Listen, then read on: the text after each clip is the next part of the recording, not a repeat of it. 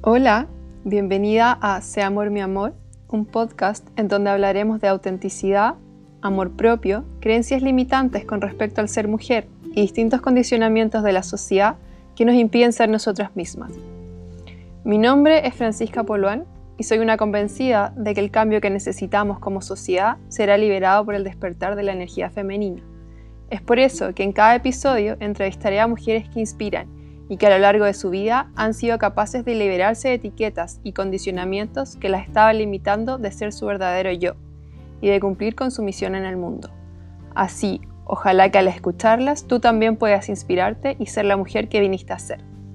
Somos creadoras, somos fuente de vida, somos amor. Bienvenidas al doceavo episodio del podcast. Les cuento que este va a ser el último de la primera temporada, así que aprovecho a agradecerle a todas las mujeres que han participado, tanto escuchándolo como comentando, como a las que han sido entrevistadas. Ha sido precioso para mí compartir con ustedes. La entrevistada del día de hoy es una mujer que me inspira muchísimo y de la que he tenido el honor de presenciar parte de su crecimiento. Ella es Sofía Nazar. La Sophie es Integrative Life Coach certificada en IWA, artista, emprendedora y amante de los viajes creadora del curso de Soñadores a Creadores.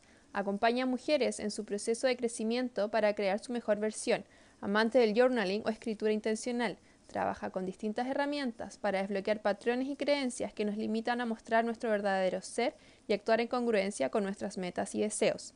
Es apasionada del marketing, el diseño y las redes sociales como herramienta de comunicación para las emprendedoras actuales. Bienvenida, Sofi. Muchísimas gracias por estar acá. Me emociona mucho entrevistarte y que nos cuentes tu historia y bueno, eso. Muchas gracias, Fran, por la invitación. Yo también estoy muy feliz de poder compartir acá y que conversemos. Lo encuentro lo máximo. Oye, cuéntanos, ¿a qué te dedicas? Eh, uf, es un largo recorrido para llegar hasta donde estoy ahora pero actualmente me dedico uno a mi emprendimiento que se llama The Wild Moon Art, es arte con resina epóxica, eso ocupa la mitad de mi tiempo, eh, me encanta, lo amo. Y por otro lado, terminé hace muy poquito mi certificación como life coach y me dedico a trabajar con distintas mujeres a crear y sacar su mejor versión en distintos ámbitos, ya sea en los procesos de la vida, el amor propio, el emprendimiento, todo eso. Oye, Sofi, y cuéntanos cómo llegaste a dedicarte al coaching, al arte, a ser emprendedora y qué ha sido lo que has tenido que ir trabajando para llegar ahí. Cuéntanos un poquito de tu vida.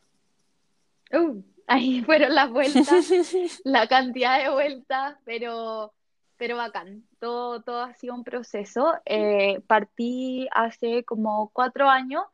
Eh, bueno, terminé el colegio, tuve hartos temas. En un momento de mi vida me quise dedicar a hacer snowboard profesionalmente, eh, para arriba, para abajo, trabajé en la playa, luego volví. Como que fueron muchas vueltas emocionales y como que no tenía muy claro lo que quería realmente para mi vida y, me sentía como en una crisis emocional, o sea, literal, no como que sentía esta presión del deber ser y del, en verdad, no quiero ir por ese camino, pero tarde o temprano lo seguía aceptando. Eh, accedí a la propuesta de mis padres, entré a estudiar a la universidad, primero estudié comercial, luego me dio como por esa onda de ser youtuber y como que siempre tuve el sueño de ser coach, pero como de hablar, como de ponerme, no lo tenía muy claro yo creo en ese momento, pero era como que siempre quise compartir un poco de la historia de mi infancia, a pesar de en ese momento no haberla tenido sanada, como quería, siento que tuve una infancia eh, también con, con, mucho aprendizaje, por así decirlo, la forma bonita, y quería como compartirlo y ayudar a otras personas que hubiesen pasado por esas situaciones a sacar su mejor versión, yo viviendo no mi mejor versión, o sea, yo seguía llena de etiquetas, llena de miedo, llena de eh, emociones sin procesar, de millones de cosas, pero nada, pasé, em, estudié un año ingeniería comercial, luego me cambio a publicidad en busca de una carrera más libre que me iba a permitir como hacer otras cosas, como era como una carrera para cumplir con el resto, pero yo, por otro lado, quería buscar mi camino.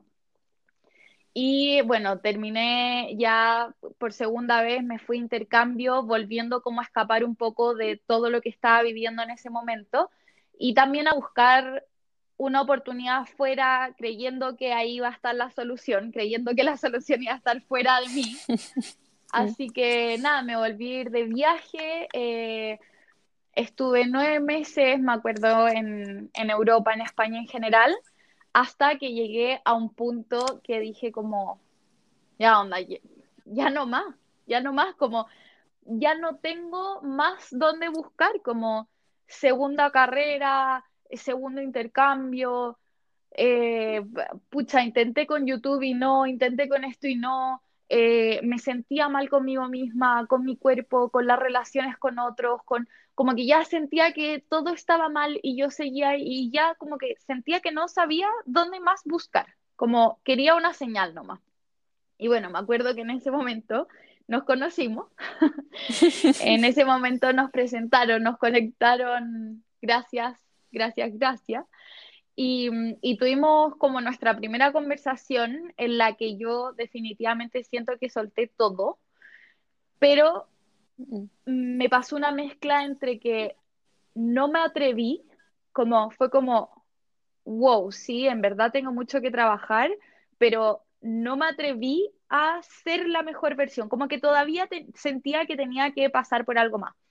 Pasaron más cosas, ahí sentí que llegué como al punto negro de la situación, de hecho tengo el recuerdo de yo estar en Madrid, onda, llorando, y yo me, era de esas personas que les encanta idealizar el pasado. Entonces daba lo mismo si tú lo habías pasado pésimo, yo miraba el pasado como un recuerdo así mágico.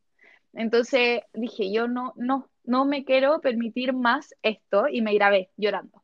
Como, Sofía, acuérdate por todo lo que hay pasado, acuérdate cómo te sentí ahora y no me dejo volver a sentir esto nunca más. Ahí fue que pasó un mes, me volví a contactar contigo, Fran, y empezamos un camino heavy, heavy, heavy a nivel emocional profundo que luego me llevó a salirme de la universidad, me llevó a crear mi emprendimiento, a mantenerlo, porque yo también tenía un tema brigio con la constancia, con el merecer, con el si es que puedo o no puedo, que bueno, también siento que eso es algo que tenemos muchísimas de las mujeres, como el el no sentir esta capacidad de poder llevar las riendas de nuestra vida a nuestra manera y sin tener que pedirlos como permiso o aceptación de otras personas. Eh, luego del emprendimiento llegó el punto en el que dije como, ya me siento bacán, ya siento que todo está fluyendo, eh, tenía muchísima experiencia, muchísimos conocimientos, me daba cuenta que como que yo me coacheaba sola. Entonces, ponte tu partida escribiendo como eh, no sé, me siento pésimo y terminaba como ya, este va a ser tu plan de acción y hazte estas preguntas y medita de esta forma. Entonces como que era como ya, ya, ya le agarré la mano a esto y ahí decidí certificarme. Eh, más que nada, no tanto como por el título o certificación de, de, de coach, sino que quería aplicar toda esa cantidad de herramientas en mí, además de las que nosotras aplicamos en conjunto en, el tiempo que estuvimos con sesiones y todo, quería vivirlo como en carne propia antes de acompañar a otra persona en su proceso. Y creo que eso también fue otro proceso más para mí, como el, el no querer meter mano, el no, todas esas cosas que te siguen mostrando día a día, me lo siguen mostrando en mi emprendimiento, en las clientas, en, en lo que comunico, en lo que converso con, otras personas, estamos constantemente aprendiendo. Así que eso es un poco la historia y cómo llegué hasta acá. Eh, oye, y bueno, sí, para los que, para que tengan un poquito como de contexto, nosotras trabajamos juntas un año, un año en que eh, la Sofi fue una tremenda inspiración porque su transformación fue maravillosa. Yo creo que ya estaba, ella estaba lista, le faltaba dar como un pasito nomás. Y, pero me gustaría em, que nos cuentes, Sofía, un poquito como de esta historia de infancia, de cuáles eran estas como limitantes que habían, estas historias que te estaba contando. Em, además, contar que la Sofía es súper, eh, bueno, no sé súper chica, pero es joven en el fondo, es como... Joven para el público del podcast. Claro. Ella eh, es como un alma muy sabia en un cuerpo eh, joven. y ¿ah? no, dale, cuéntanos un poquito como eh, de, tu infancia, de las cosas que, has pasado, em, de, todas esas como creencias que, que te fuiste sacando.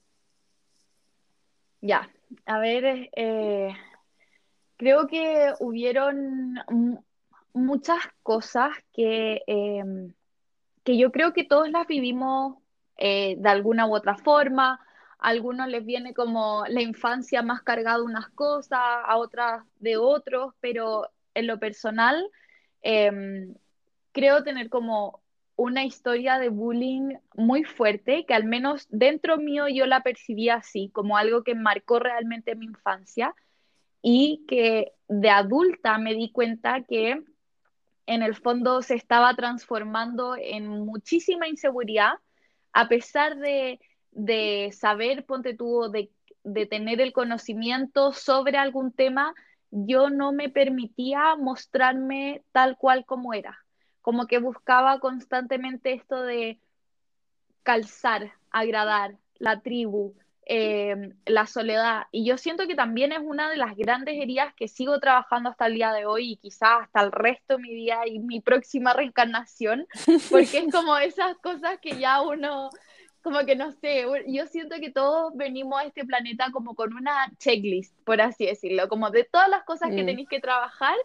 y hay una que es como la madre, como que engloba toda la situación que es como que siempre hay una segunda vuelta, hay un segundo pero, una segunda arista, pero, pero nada, ya, primero eso, el tema como del bullying que siento que hoy en día, o al menos en los últimos años, antes como de hacer este proceso y realmente trabajarlo y, y procesarlo y dejar de, de patearlo, por así decirlo, como que muchas veces nos pasa que con las heridas uno como que las quiere ocultar.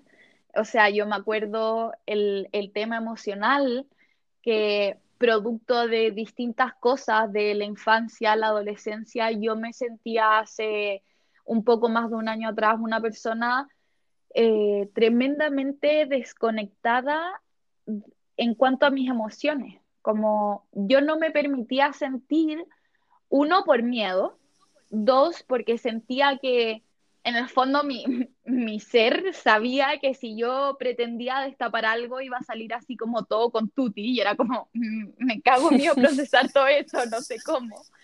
Y ahí también entra, bueno, ahí entra y tú, Fran, como con el papel de, de un poco de compañía, de, de, sentirme acompañada en el proceso de destapar todo esto, reconectar con mi niña interna, saber qué quería, o sea, yo siento que muchísimas de nosotras hoy en día eh, no nos conocemos. Y, no lo digo como desde el punto de la culpa, de como, hoy chutaste cargo, sino es como, qué brigio vivir con uno mismo, irse para todos lados con uno mismo y realmente no saber lo que uno quiere, lo que le gusta, lo que no le gusta, sus límites, cómo se siente. Y yo siento que eso ha sido como uno de los grandes trabajos también, como conocerme a mí misma, aceptarme a mí misma, amarme, eh, llevarme a citas, por así decirlo, conmigo misma, dedicar tiempo para mí, como que eso también ha sido otro de los procesos grandes.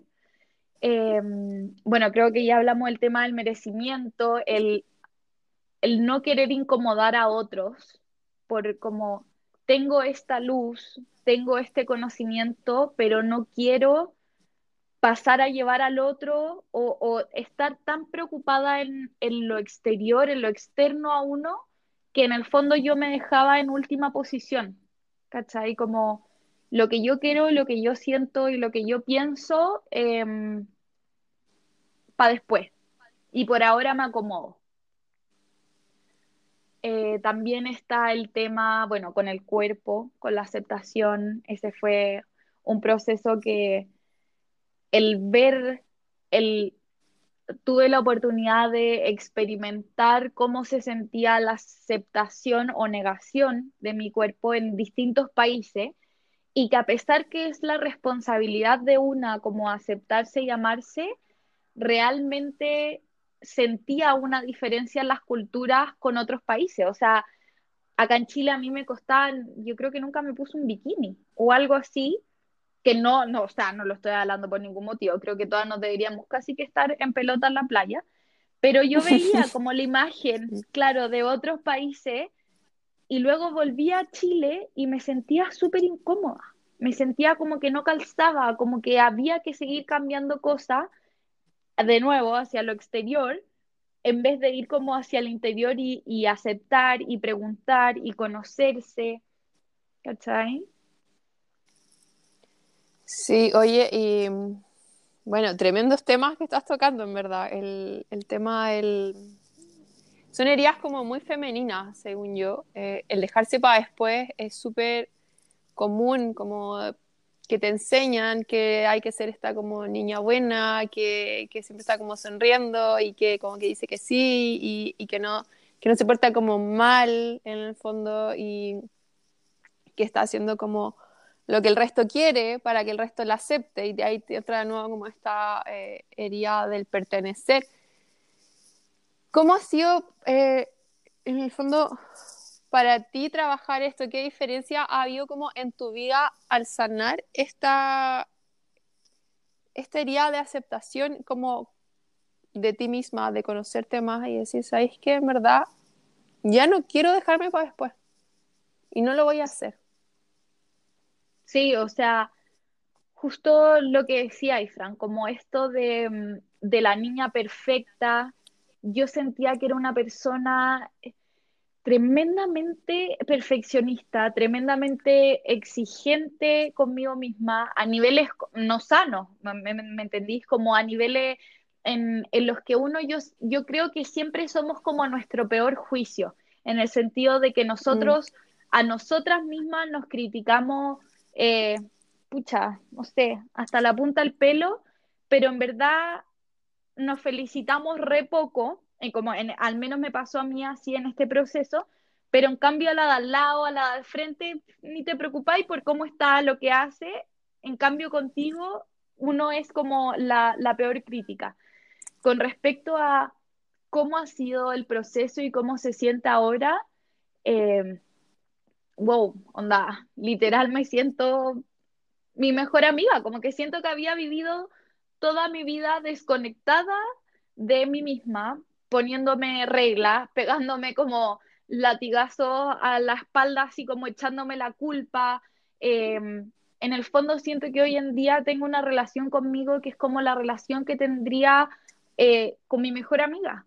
Me pregunto qué quiero, me mimo, me regaloneo y ponte tú algo de las cosas más impactantes que me pasó en este proceso fue dentro de todo el tema del perfeccionismo, de los valores que yo creía tener, porque no eran los que yo realmente sentía, pero dentro de los valores que yo creía tener, estaba esto de que el área como matemática, numérica, comercial, estructura, como, como todo ese lado más de acción, que quizás un poco más la energía masculina, eh, lo tenía como muy como categorizado como la mejor, como eso era lo mejor. En cambio, para mí todo el lado creativo, eh, libre, espontáneo, era así como ya no, onda X, payaso, ¿qué estás haciendo? Como sal de ahí, por ahí no va, el lado emocional no va. Y el vivir toda esta experiencia y descubrir que en el fondo era una persona tremendamente creativa, fue así como, wow, wow, o sea, tú me preguntáis a mí si alguna vez pensé que me iba a dedicar al arte o a las comunicaciones, jamás. o sea, en, ni es que en cinco vidas más, era así como algo completamente lejano a mí y que fue un regalo bacán, fue un regalo maravilloso como como experimentar y aunque no me hubiese gustado, al menos darme la oportunidad de ser o de intentar, como que sentía que estaba muy dentro de esa caja y ahora el, el haber vivido este proceso me permite a mí como filo, lo hago, voy y lo hago. Y si fallo, no importa. Es que ¿qué no ha fallado, cachai? Mm. Y ahí uno aprende igual. o sea, para mí, tampoco aprendí en el fondo. Es que eh, para mí ese es el tema, como hay eh, o éxito o aprendizaje, como que el error quedó afuera. Y si lo comparo como mm. antes de todo esto, el error para mí era como, chuta, no, qué miedo equivocarme, qué miedo que dirán, qué pasará, qué, todo, y en el fondo cambiar un poco esa creencia restrictiva de, que el error es terrible, como el, fracaso, a una creencia más expansiva que en el fondo es 100% aprendizaje, es, es conocimiento, es vivencia y en el fondo es como lo comido, lo bailado, no me lo quita nadie, ya lo mismo. Onda, todo lo que me he equivocado no me lo quita nadie y, lo guardo al hombro y lo celebro con orgullo y les pongo trofeo. Oye, eh, me encantó lo que dijiste, en verdad no lo, no lo habría puesto como en esas palabras, pero encuentro que estaba genial y, y que es algo que que todos deberíamos aprender porque de una forma u otra es como nos condicionaron, cómo nos condicionó el colegio, cómo nos condicionaron con esta escala de notas, cómo nos condicionaron con estas pruebas como estandarizadas y la importancia que se le da eh, a la matemática o estos como ramos más lógicos y lo poco que importa el arte o lo poco que se desarrolla en el fondo y, y es un condicionamiento que la mayoría tenemos sí, 100%. Y yo siento que ahí también venía como el segundo nivel, que era como no solamente el aceptar a que quizás uno podría intentar estas cosas, que no eran tan valoradas en el fondo eh, dentro de mi cabeza eh, como por la sociedad, sino que ya pasáis al plano de, ¿podré vivir de esto? Onda, no me moriré de hambre en el camino, ¿no? Y ahí entra también el tema de, de la inseguridad, del, eh, de nuevo, bueno, también el, fracaso, el que dirán, pero es como sacarse todas las etiquetas, como dentro de mi cabeza era, podré congeniar, podré hacer calzar y en el fondo también soltar un poco. Y que no todo es control de uno y, y como se, fluir. Eso también es algo que yo creo que es, muy parte del cambio. Antes yo me sentía así, no sé, como un gato agarrado a una cortina y casi cayendo lentamente, como intentando controlar todo, todos los resultados. Y después cuando uno está como tan segura con uno mismo y, y se va conociendo, va dejando como que fluya, porque da lo mismo si el río va fuerte, va lento, va con turbulencia, va mercurio retrógrado, va lo que sea, como que tenéis la confianza en que igual estáis contigo. ¿Cachai? Es como todo lo contrario. Antes buscáis las respuestas como afuera y ahora es como da lo mismo lo que pasa afuera. Si yo por dentro estoy bien conmigo mismo, todo el resto va a funcionar. Oye, ¿y qué técnicas usaste como para para callar este juez interno y que podrías como compartir con las mujeres que están escuchando esto y que todavía tienen como ese juez ahí, esa como esa como enemiga eh, que está en la cabeza, en verdad, es una enemiga completamente, es como un amigo imaginario pero malo, como el amigo imaginario que te hace bullying. Eso pero como tú misma, como, ¿qué, ¿cómo lo hiciste? ¿Qué técnicas ocupaste para que desapareciera este, este juez? Mira, yo... Esta jueza, en tu caso. claro, Em, no, o sea, también siento que había un juez, porque no era solamente como mi visión interior, sino que también como el, el tema con lo masculino, cómo relacionar esto hacia mí, las diferencias y eso, pero como herramienta, sí, yo siempre digo, número uno, yo creo que me lo tatuaría en la frente, el journaling o la escritura. Es algo así que al menos a mí siento que que me ha cambiado la vida. Y hay, a ver, hay, un, hay prueba y hay una lógica detrás de esto. Y es porque en el fondo no solamente somos el cuerpo físico ni el cuerpo mental, sino que también somos el cuerpo emocional y el cuerpo espiritual. Entonces, en este proceso en que es, una sociedad a la que se le ha dado tanto valor a la mente, nos quedamos ahí pegados, dando vueltas, no logramos conectar con los otros campos, no logramos expresar lo que realmente sentimos. Y yo siempre digo que la cabeza es como un computador. Es bacán para procesar, para tareas técnicas, para todo, pero es malo para la memoria, es malo para la expresión, es malo para liberar. Entonces, por eso yo siento que escribir, ya sea en, bueno, yo siempre recomiendo que sea en papel, porque el papel eh, también conecta como la parte mm. física más que escribir en el computador, ya sea haciéndote preguntas, expresando un punteo, emociones. Yo, yo, no sé, desde más de 7, 8, 10 años tengo toneladas de libretas como de una especie de diario de vida guardado. Y es bacán porque también me ayuda a ir hacia atrás. Y es lo mismo que decía antes, como yo era de esas personas en las que idealizaba el pasado o idealizaba el futuro, que creo que a muchos nos pasa, como mantenernos constantemente de cuando pase esto, cuando haga esto, y no sé qué, y mm. cuando llegan esas cosas, no, cuando llegue esto otro, ¿me entendí? Entonces, mm. el tenerlo ahí escrito en papel, el, el sacar y poder liberar la mente, la emoción, el juicio, la pena en, de una forma tangible en lo físico, creo que te da una herramienta y una capacidad, una visión completamente distinta a la situación que estáis viviendo. Y a veces empezáis, como dije antes, empezáis escribiendo una cosa y decís como, oh, ¿de dónde salió esa creencia y cómo termina acá? Onda. Es como toda una cadena. Sí. Eh, sí, de verdad es que uno sabe cómo empieza, pero no sabe cómo termina él. Claro. Cuando empieza a escribir. Sí, Oye, y dime.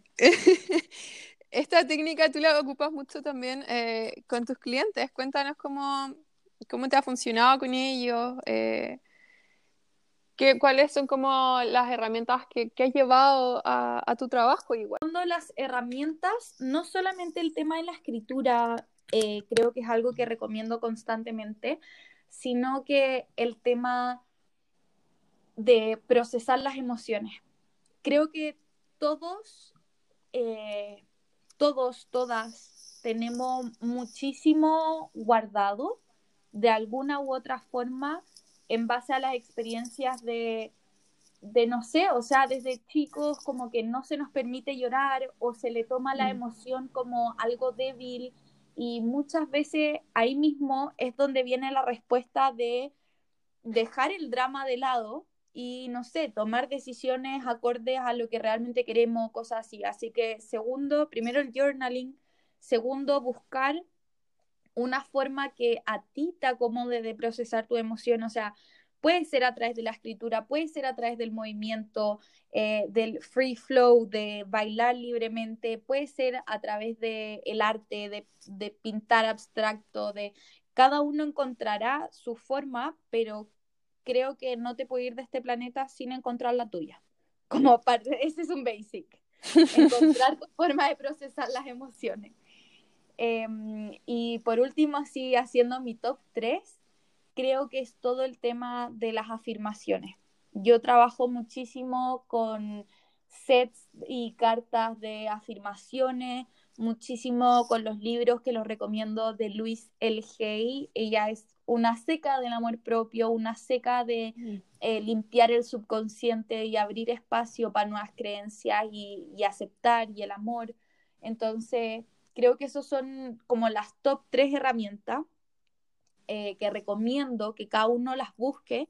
Y claro, y como tú dijiste antes, que también utilizo con mis clientas, como en el, en el programa que hago de, de soñadores a creadores, trabajamos de forma de una visión del coaching integrativo, integrando como los cuatro cuerpos que habíamos hablado antes, que sería lo físico, lo espiritual, lo emocional y lo mental, y ver cómo se relacionan entre ellos, porque muchas veces tenemos algo, en el fondo vivimos en este campo físico, que es donde vemos manifestadas todas las cosas, pero que tienen muchísima relación, no sé, con el campo energético o emocional. Yo tuve, por ejemplo, una alergia en mi piel muchísimo tiempo que se veía manifestar en el campo físico, pero da lo mismo la crema que yo le pusiera no se pasaba. Y esos son temas que se tienen que trabajar a niveles muchísimo más profundos de lo que puede ser, no sé, ir al doctor o ponerle un parche curita, por así decirlo.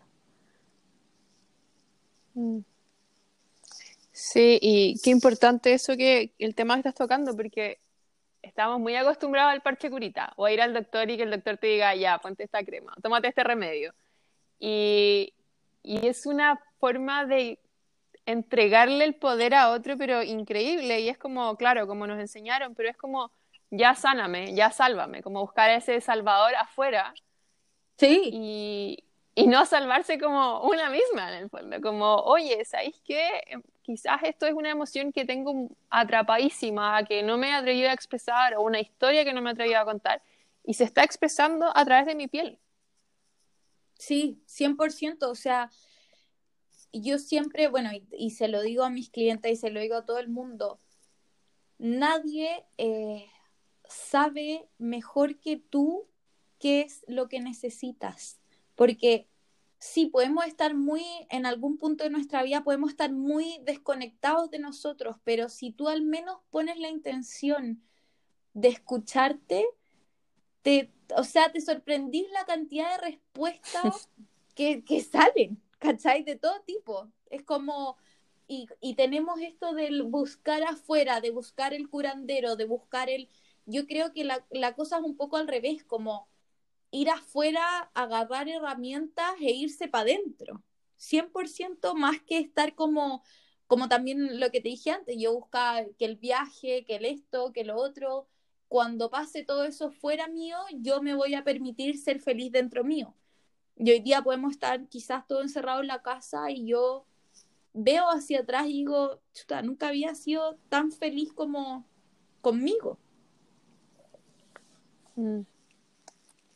Bueno, y con un trabajo detrás también, que no sé, que no crean que fue así como gratis. No, o sea, pero... si yo les contara la cantidad de horas lloradas, la cantidad de cosas, es que es infinito y hasta el día de hoy muchas, bueno, también las clientas me preguntan como, ay, pero Sof, es que yo hasta el día de hoy sigo trabajando cosas y hasta mañana y pasado y por siempre. Yo siento mm. que todos tenemos infinito que hacer. El, único, como el, top 3 de antes, lo único que sí es hacerlo. A eso invito yo. Mm. Todos tenemos infinito que sanar, pero yo invito a que al menos lo hagas, o lo mires, o lo intentes. ¿Me entendí? Mm. Sí, sí, de todas maneras, como que muchas veces es más fácil hacerse el, el ciego, el sordo, el mudo, el todo, y no, no, no quiero ver esto, no, me da lata, no, no sé qué.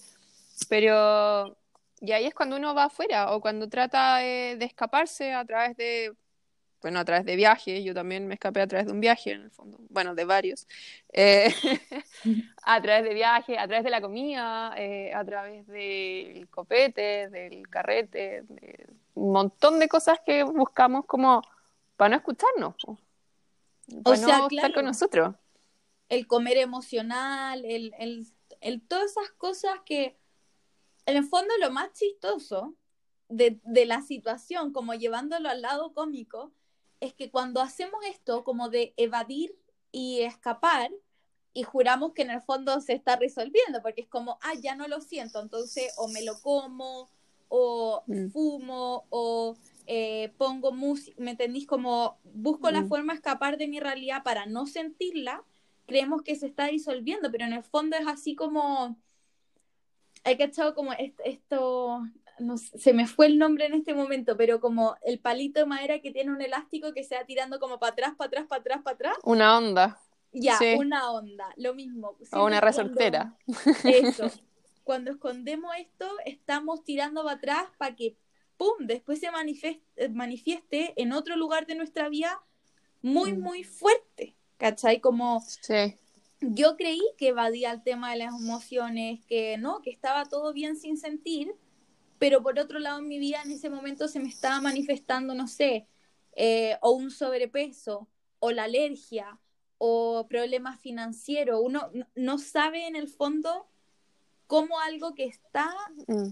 evadiendo se va a representar tarde o temprano. No es como que lo estemos borrando. Sí, oye, y la importancia igual me gustaría que, lo cuentes en el fondo, que cuando uno lo mira y ya tenés el coraje de mirar esto y decir, ya, lo voy a sentir, lo voy a hacer, puede que al principio parezca más difícil que el evadir, pero a la larga se hace mucho más fácil y la vida se hace mucho más placentera al ir enfrentando estas cosas que al ir ocultándolas. Sí, 100%. o sea, eh, les voy a ser súper honesta acá, ¿no? yo no me voy a guardar nada. Al principio, por un lado, yo me acuerdo haberle dicho a la Fran, como, Fran, ya, quiero resolver todo al tiro, ese como lado mío impaciente, controlador, que era como, ya listo, que esté todo listo rápido. Y por otro lado, cuando empezaron a salir las cosas, me cagué en mío. O sea, quería, me cagué en dos tiempos, como que yo así, fue una emoción que, y también por eso yo siempre, o yo creo que de ahí se intensificaron aún más mis ganas de eh, convertirme en coach y que siempre se lo digo a la Fran y se lo agradezco. Sé que el poder está dentro mío y está dentro de cada una de nosotras y cada uno de nosotros, pero creo que hay algunas veces que te suma importancia y que es bacán tener a alguien que te acompañe en el proceso. Ojo ahí, sin buscar como esta especie de curandero o esta persona que me va a resolver la vida, no, pero alguien que te acompañe y te ayude a ver otra perspectiva de la misma situación con las herramientas necesarias, claro, porque muchas veces uno mm. lo comenta con la amiga, pero eso más que mm, empatía más que procesar realmente la situación. Entonces, en el fondo, yo invito a todos a cagarse de miedo de vez en cuando y hacerlo igual, porque la mm. O sea, es que yo, de hecho, hace un par de días escribí una carta que decía, si es que hubiese sabido que todo iba a resultar tan bien, puta, lo hubiese hecho antes. Como si hubiese sabido que conocerme, que conectar conmigo, que sanar mis heridas me iba a llevar al punto donde estoy, puta, ojalá en los cinco años, ¿cachai? O sea. Bueno, pero el camino igual es importante. Hay que decir que el camino igual es importante. sí, o sea, claro, haberme, dicho a mí, como a la Sofía con miedo de no haberme echado para atrás como mm. siempre haber seguido haciéndolo. Sí, eso es importante igual. Y lo otro que me gustaría como contar y recalcar es que el proceso que tuvimos con la Sofi eh, fue más que nada un proceso como de empoderamiento. Yo creo que lo que dice ella ahí de no buscar como, o lo que está en verdad de no buscar un curandero, porque yo en ningún minuto te dije como ya, te tengo como la pócima secreta para, para sanarte en el fondo. Cero era duro, era duro y tampoco era así como, bueno, había, claro, todo un tema de contención y, por, supuesto, pero, pero eran tareas y cosas que igual eran fuertes y que en el fondo todo el avance y, lo, lo, que sanaste en el fondo fue tu pega. Yo estaba ahí como acompañando, pero sí fue tu pega. Y nadie la podría haber hecho por ti, en verdad. Sí, 100%, o sea, yo siento que en el fondo, bueno, esto es simplemente mi opinión eh, personal, sin desmerecer el trabajo increíble que hacen todos los psicólogos y todos los psiquiatras. Em, yo en lo personal tuve muchas malas experiencias con psicólogos y también tuve esta creencia dentro mío que era como, no, si los hueones locos van al psicólogo. Si onda, la gente que tiene problemas se trabaja, ¿cachai? Como solamente cuando tú estás realmente mal, buscáis la ayuda del otro. Como, o sea, pucha, lo perdía. Bueno, eso era lo que mm. sentía en ese momento y por eso yo siempre eh, recomiendo a la gente o, o comparto la visión de lo distinto que es trabajar con un coach, de una persona, y, y no con cualquier coach, sino buscar un coach con el que tú vibres, una coach con la que mm. tú vibres en el fondo, eh, que quizás haya tenido una historia similar, porque en el fondo yo siento que todos los, los y las coaches coachean desde un poco lo que ellos han vivido o han sabido procesar y eso también guía un poco el área donde ellos quieren acompañar y guiar, ¿me mm. entendí? Y en cuanto a la psicología, pasa muchas veces que viene una persona, mete mano en tu vida y no te entrega esa herramienta como empoderadora para que tú hagas el camino. Mm. Sí, sí, eso es, real. En el fondo es solo como que ahora hay que tener muy claro que, claro, que es una terapia súper válida, pero que también hay terapias en el fondo que no son solo de hablar. Claro.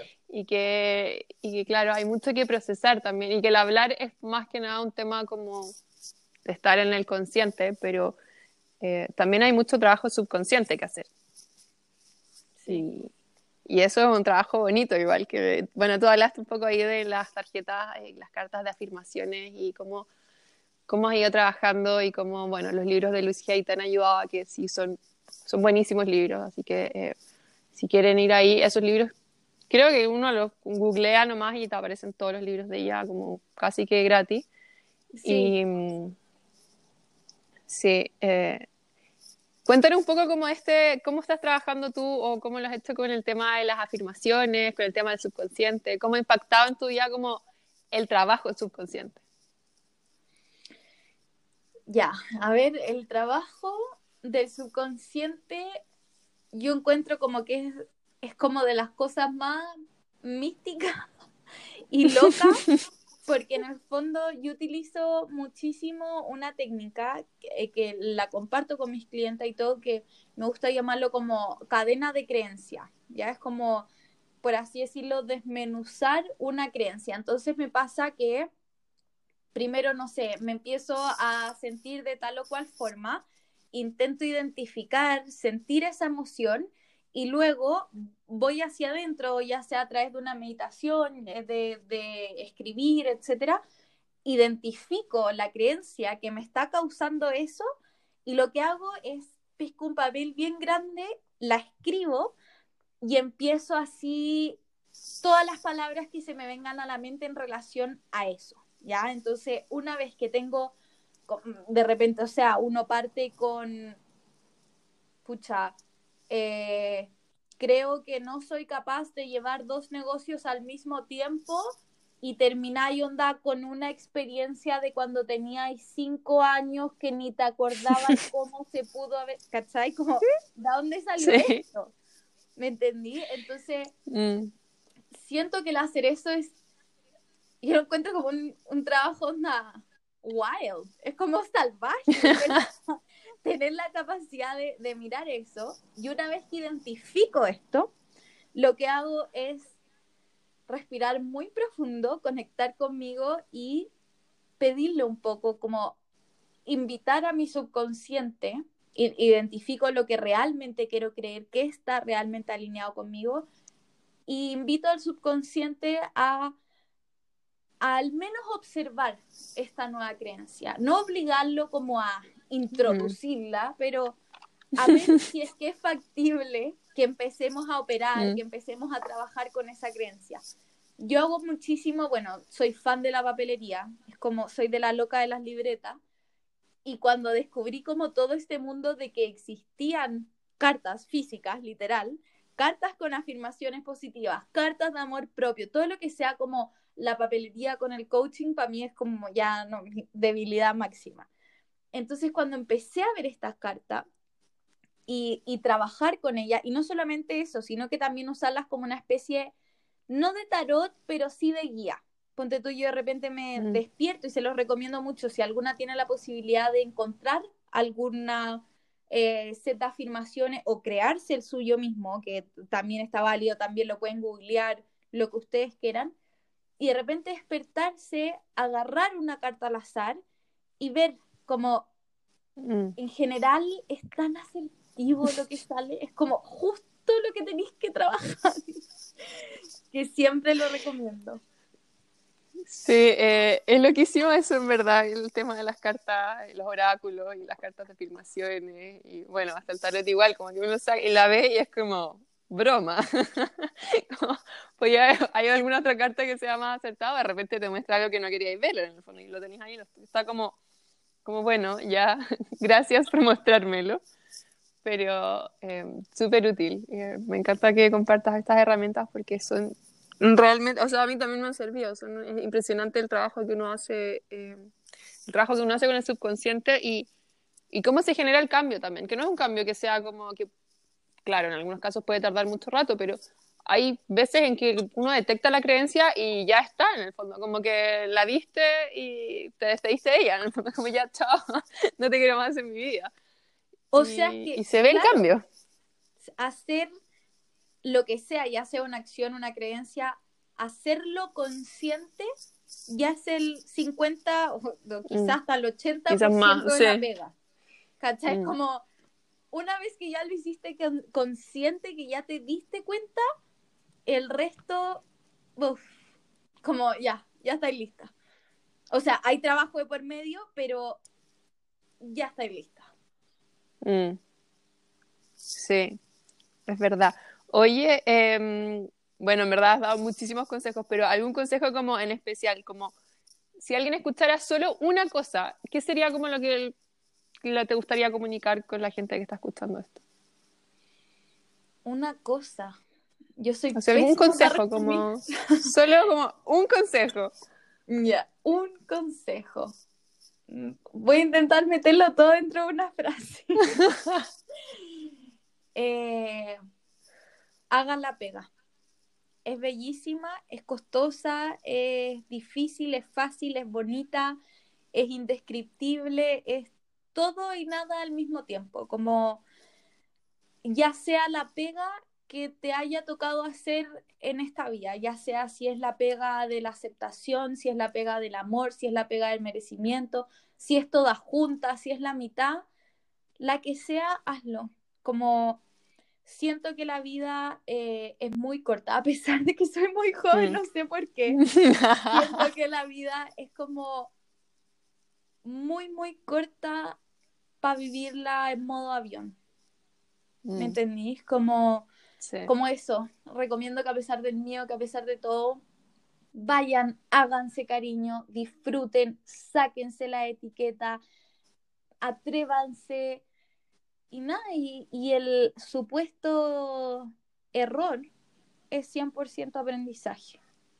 Mm. Así que eso, como que ahí, ahí podría resumir el go. Sí, y ojo que esto, esto viene de alguien que hace un año creía que no era creativa, que no podía tener no uno, sino dos emprendimientos. Claro. y, y, que ahora tiene un emprendimiento de arte que es maravilloso, que por bueno, ahí vamos a dejar en las notas, vayan y vean el trabajo de la Sofía, que es precioso. O sea, no, no sé en qué minuto creyó que no era creativa porque es impresionante lo que hace.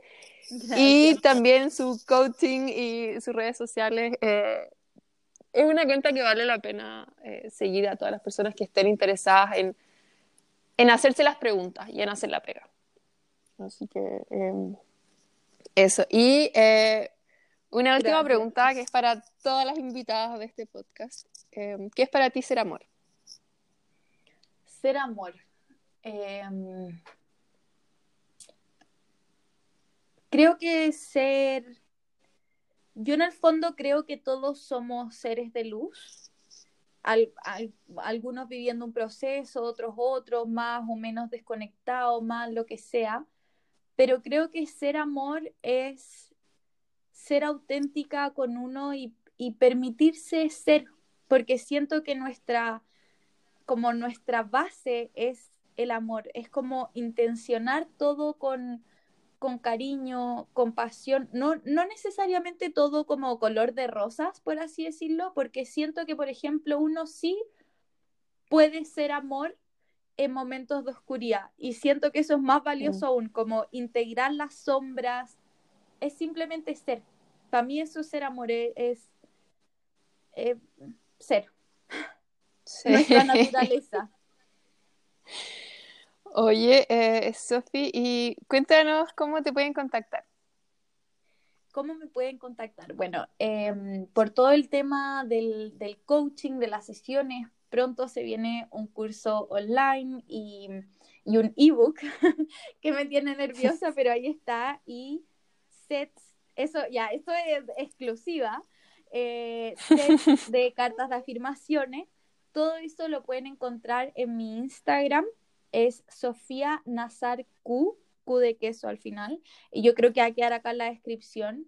Y pronto espero tener la página web, ya está en proceso, así que quizás si esto lo escuchaste un ratito después ya está lista.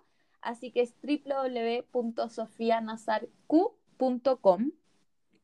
Y por todo el tema del arte, nada, me pueden encontrar en, este es más complicado, The Wild Moon Art en Instagram y también está thewildmoonart.cl, así que nada, eso. Esas son las formas, al mail, al WhatsApp, lo que sea. Yo me encanta compartir. Si alguien se quedó con alguna pregunta o, o le gustaría saber más sobre alguno de los temas que conversaron, también, o sea, me pueden escribir, hablar para lo que quieran. Oye, Sofi, muchas gracias. Eh, ha sido increíble pasar de eh, tenerte como clienta a tenerte como invitada. Gracias. y, y eso, eh, muchas, muchas gracias por tu tiempo, muchas gracias por estar acá y por todo lo que compartiste. Nada, de nada, muchísimas gracias a ti, Fran, de, de crear estos espacios y de compartir, de conectar a niveles más profundos y tener conversaciones entre nosotras y entre las personas que estén escuchando, que, que están en el fondo participando energéticamente esto, eh, lo encuentro bacán, agradecida eternamente.